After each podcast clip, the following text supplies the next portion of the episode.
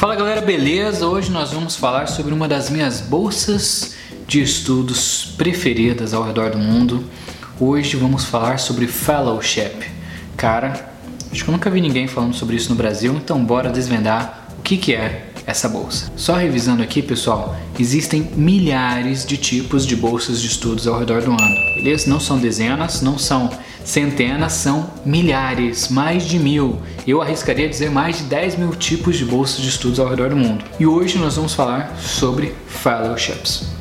Para começar, essa minha bolsa preferida é a bolsa que eu mais tenho utilizado nos últimos 3, 4 anos. Todo o meu período em Harvard foi bancado através de uma bolsa de fellowship. E o que, que diferencia essa bolsa das outras? Primeiro de tudo, geralmente esse tipo de bolsa cobre todos os seus custos estudantis. Tá? A gente já sabe disso, que todas as faculdades nos Estados Unidos, por exemplo, tanto as públicas quanto as privadas, elas são pagas, elas têm mensalidades.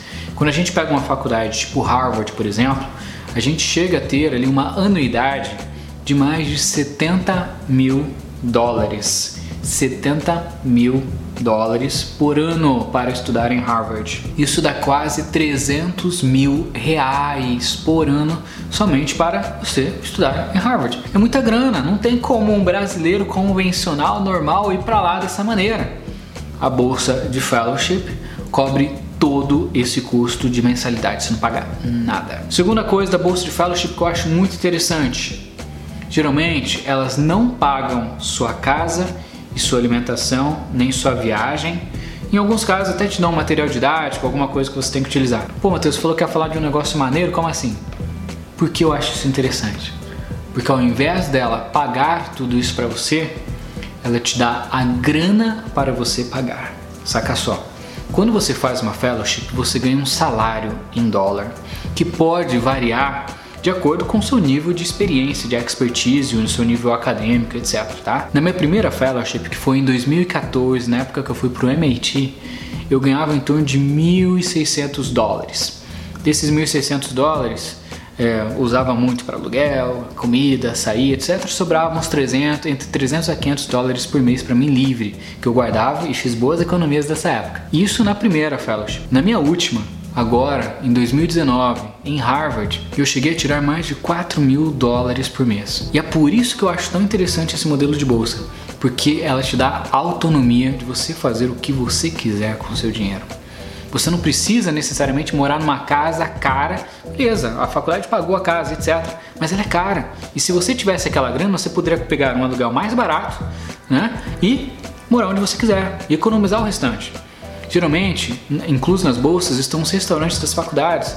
E cara, a galera cobra uma nota por isso. Se você consegue cozinhar na sua casa, se você consegue utilizar aquela grana, você faz o que você quiser. Porque nem sempre você quer comer no refeitório da faculdade. Porque às vezes você quer sair comer num restaurante diferente, jantar fora, sabe? Ir num barzinho. Pô, ter a grana te dá muito mais liberdade. Para quem me conhece sabe disso, eu adoro isso, adoro ter opções. Não gosto de ficar restrito, né, a um negocinho fechado ali tá? Por isso que eu acho isso interessante. Obviamente, cada tipo de faculdade, cada tipo de país vai te oferecer um nível de fellowship, beleza? Tô dando dois exemplos aqui que aconteceram comigo, tá? Terceira coisa que eu acho muito top é que ela é uma bolsa extremamente meritocrática. E ela é meritocrática de verdade, ela dá oportunidade e chance para as melhores pessoas, e quanto melhor você for, mais você ganha, quanto mais inexperiente, novo você for, menos você ganha, e se você for ruim, você não ganha nada. E ela não é igual às outras bolsas, que é meio uma junção de vários fatores e acaba meio que soando como se fosse sorte, sabe? Tipo aquelas bolsas de estudos que são 10 mil pessoas aplicando e só 10 pessoas passam. Tipo, eu sei que uma bolsa meritocrática, óbvio, deve ter um sistema que avalie, mas puta que o pariu. 10 mil pessoas aplicando e só 10 passou, cara. Aqui na Fellowship, todo mundo que for bom vai ter chance e acabou. Pô, Matheus, você tá falando então que não tem limite de bolsa, qualquer pessoa pode se inscrever, etc? É exatamente isso. E porque sempre existem oportunidades para esse tipo de vaga? Porque ela é baseada em mérito. Quanto melhor você for, mais chances você vai ter. E pessoas boas é um grande problema em todo mundo. Todas as maiores empresas, as maiores faculdades, as maiores instituições, todos estão procurando gente boa. Então quem for bom vai ter vaga e acabou. Simples assim. E quem não for, vai ficar de fora. Também simples assim. E talvez você me pergunte, pô, Matheus, essa bolsa tá parecendo boa demais para ser verdade. Impossível ela ser tudo isso. Não tem nenhuma contrapartida, não tem que fazer nada. Não vou ter que ficar tipo um fiéis no Brasil, né? Com 5, 10 anos com meu nome preso ali, tendo que pagar a conta e tal. Não, a bolsa é verdadeira. Você vai ganhar um salário mais seus estudos de graça e quanto melhor você render, mais você vai ganhar. Ponto. Só que, o que, que é esse melhor você render? O que, que é esse melhor qualificado? Por que, que eles querem pessoas boas? Aí que entra a contrapartida. Você já refletiu por que, que o MIT em tão pouco tempo se tornou a melhor universidade de tecnologia do mundo? Você já refletiu por que Stanford criou o Vale do Silício, que hoje dali saem Google, Facebook e as maiores startups do mundo? Por que, que essas faculdades se tornaram tão populares? Porque elas têm essa habilidade de selecionar mentes brilhantes, preparar essa galera, fazer com que eles façam pesquisa, desenvolvam tecnologia e etc.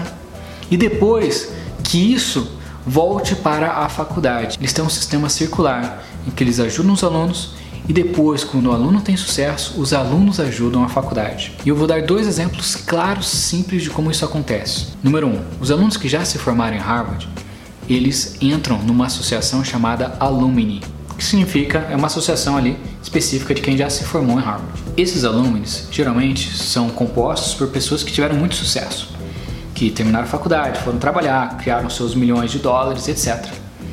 Eles têm tanta grana que eles doam essa grana, uma parte dela, para a faculdade. Por quê? Porque eles acreditam que a faculdade realmente ajudou eles e porque às vezes ele, eles conseguem alguns benefícios, tipo, se ele doar 100 milhões, ele ganha o nome dele no prédio.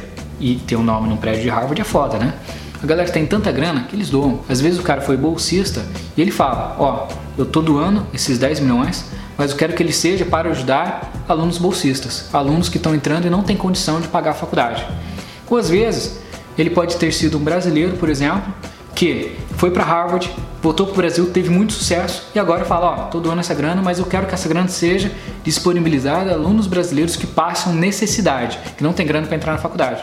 Quem faz isso, por exemplo, é o Jorge Paulo Leman, um dos caras mais ricos do Brasil. Ele doa grana todo o ano para Harvard e Harvard pega essa grana e doa para os alunos brasileiros que passam necessidade. Por isso que todo brasileiro tem bolsa em Harvard. A segunda vertente de onde essa grana vem são das pesquisas. Você já imaginou quanta tecnologia, quanta inovação, quanta coisa Harvard já criou? Deixa eu dar um exemplo super simples para vocês. Imagina que Harvard tenha criado o celular, o smartphone. Imagina que Harvard tem 1% de royalties. Ele ganha 1% de cada venda de um celular. Já imaginou quanto Harvard ganharia por ano? Ou durante toda a história? Só por ter 1% de uma tecnologia? São centenas, milhares de inovações que a galera criou. Imagina quanto que eles ganham só com os royalties disso, só com essas porcentagens que eles recebem. E aí entra o ponto mais importante. Para todo esse fluxo funcionar, eles precisam do quê? Pessoas boas. Seja elas para terem sucesso e depois voltarem a dar grana para o ciclo, ou para fazerem pesquisa, desenvolverem algo e esse, e esse algo desenvolvido dar royalties para a faculdade. E aí que entram os bolsistas de fellowships. São pessoas que eles consideram que têm um potencial de devolver algo para a faculdade, principalmente de maneira científica, tecnológica, com alguma inovação com alguma coisa que possa dar para eles algum fruto no futuro. Eles investem uma pequena parcela para eles, que para a gente é muito, né? 4 mil dólares por mês, por exemplo. Só que no futuro pode reverter em 100 mil dólares, 1 milhão, 100 milhões de dólares para eles em breve. Então eles têm essa visão de longo prazo de apostar nos alunos porque eles sabem que quem eles formarem vão ser fodas, vão entregar resultado no futuro. E para fechar esse raciocínio, é por isso que muitos bolsistas de fellowship também precisam trabalhar e desenvolver alguma coisa dentro da faculdade que eles vão. Seja um projeto de pesquisa científica, seja um projeto tecnológico, seja um projeto de inovação na área de humanas, saúde, engenharias e aí vai. Todas as vezes que eu recebi fellowship, eu estava ligado a algum projeto ou alguma inovação. Na época do MIT, eu estava desenvolvendo um dispositivo para transferência de energia elétrica sem fio embaixo d'água. Na época de Harvard, eu estava desenvolvendo um drone com inteligência artificial para análises climáticas na estratosfera, tá? Então, todos os momentos eu estava fazendo alguma coisa. E é por isso que a meritocracia se torna tão importante nesse tipo de bolsa, porque quanto mais conhecimento, mais experiência, mais soluções você conseguir proporcionar, maior vai ser a sua chance de conquistar essa bolsa e de conquistar uma bolsa melhor. Como que você faz para conquistar esse tipo de bolsa? Existem algumas maneiras. Um, se você passar numa faculdade americana, então você já está fazendo, por exemplo, a sua graduação, o seu mestrado, o seu doutorado, estando na faculdade, você pode aplicar para ela, tá? Então, para quem já está na faculdade, é muito mais fácil de aplicar. Uma outra maneira, caso você ainda esteja no Brasil e planejando sua ida para fora para fazer um mestrado, um doutorado, é começar a se preparar desde agora. Entre nos sites das faculdades, dos cursos, das especializações, das pesquisas que você quer fazer fora, de coisas relacionadas ao que você quer desenvolver, ou que você acha que você conseguiria contribuir e fique ali se atualizando, porque quando aparecer essa oportunidade você já vai estar ali pronto para se inscrever. A galera que faz parte da minha mentoria, envio para eles semanalmente essas oportunidades, já mastigadinho, as que eu acho mais interessantes para eles já irem se programando e se inscreverem, tá bom? E a última maneira de você se inscrever é através de relacionamento. Se você tiver um relacionamento muito bom com algum professor aqui do Brasil, essa indicação pode valer muito. Então, revisando, três pontos. Ponto número um, já está na faculdade? batata, tá facinho. É só você entrar em contato com os departamentos para saber quais bolsas eles estão oferecendo. Se já está ali no lugar mesmo, tá suave, tá? É a maneira mais fácil de conseguir. Portanto, passe na oportunidade primeiro e aí sim você aplica. Jeito de aplicar número 2, fique ligado nas bolsas que são abertas para pessoas que ainda nem começaram um mestrado, um doutorado, uma faculdade, tá? E eu envio essas bolsas semanalmente nos meus grupos de mentoria. Jeito número 3, quando você tem alguém para te indicar para ir para fora, tá bom? Tamo junto, sucesso, até a próxima, valeu!